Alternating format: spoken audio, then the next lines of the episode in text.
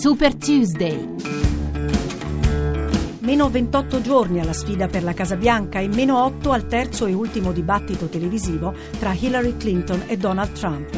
Il faccia a faccia di due giorni fa a St. Louis, definito il più brutto e cattivo della storia americana, ha prodotto 17 milioni di tweet e ha tenuto incollati alla TV più di 66 milioni di persone.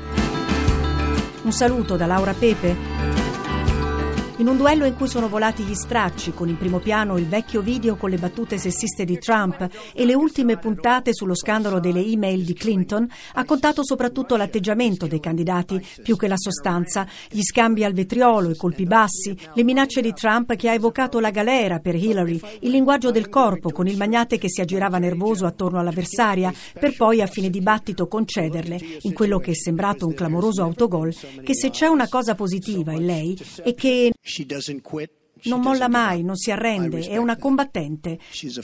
Ma nel primo confronto Trump non aveva detto che lei non aveva la stamina, la tempra per fare il presidente?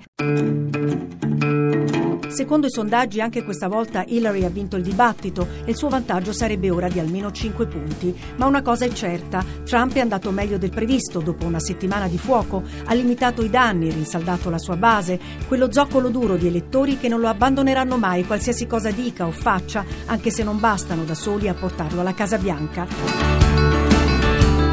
Ma soprattutto Trump ha messo a tacere quanti nell'establishment del Partito Repubblicano avevano evocato addirittura un suo possibile ritiro. È bello che mi siano state tolte le manette, ora posso battermi per l'America a modo mio, ha twittato poco fa il miliardario che accusa i repubblicani di slealtà.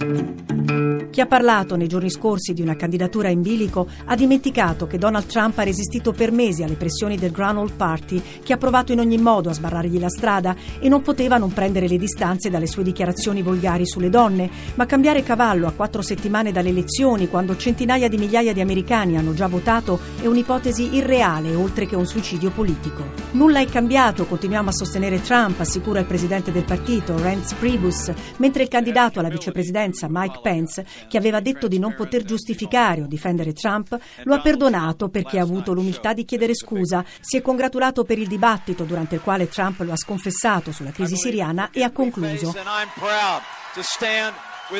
Sono orgoglioso di stare al suo fianco. Ancora più da equilibrista la posizione dello speaker della Camera, Paul Ryan. In una riunione a porte chiuse ha detto che non ritira il suo endorsement, ma non difenderà più il miliardario, né farà campagna per lui, concentrandosi sull'obiettivo di mantenere la maggioranza alla Camera. Perché l'8 novembre non si vota solo per eleggere il presidente, ma anche per rinnovare la Camera dei rappresentanti e un terzo del Senato, entrambi controllati dai repubblicani, che temono l'impatto negativo di una sconfitta di Trump proprio sul voto per il congresso. Mentre Donald Trump in Pennsylvania fa salire sul palco un bambino di due anni, vestito e pettinato come lui, vuoi tornare da mamma e papà o stare con Trump? gli chiede. Hillary Clinton a Columbus, Ohio, raccoglie una folla record. It is a glorious night here nel secondo dibattito, l'ex First Lady, che oggi festeggia 41 anni di matrimonio con Bill, è apparsa in realtà meno brillante e convincente, ma nel campus dell'Ohio State University ha fatto il pienone. Conquistare il voto dei giovani negli stati chiave è uno dei principali obiettivi di Clinton, che tra poche ore sarà in Florida, per la prima volta assieme a Al Gore cercherà di convincere i millennials a registrarsi e a non disperdere il voto scegliendo candidati terzi, come successe 16 anni fa quando l'indipendente Ralph Nader contribuì in maniera determinante alla sconfitta di Gore nella corsa contro George W. Bush.